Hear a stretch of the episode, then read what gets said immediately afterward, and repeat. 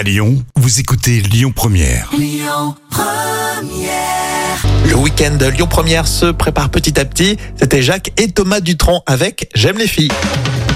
Allez, tout de suite une épice bien connue dans l'instant culture. C'est pour épater les collègues et c'est professeur Jam. Bonjour Rémi. Alors c'est pas toi l'épice bien connue Jam. hein Non, malgré mes, mes origines euh, orientales, non. Aujourd'hui, la vérité sur le curcuma.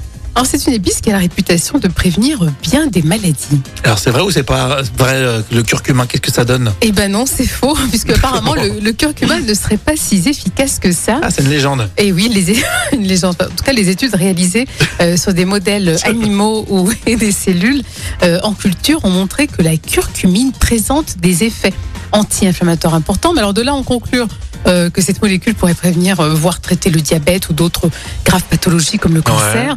Alors là, par contre, euh, bon, voilà, il faut faire attention quand même. Et des chercheurs de l'université de Minneapolis ont passé au crible 120 essais cliniques de la curcumine sur diverses pathologies et ils n'ont trouvé aucun effet thérapeutique. Bon. Donc la curcumine, elle est peu absorbée par le système euh, digestif Mhm. et ses effets se concentrent donc plutôt au niveau intestinal euh, où elle est susceptible de réduire les phénomènes euh, inflammatoires, mais à des doses qui ne sont pas alimentaires.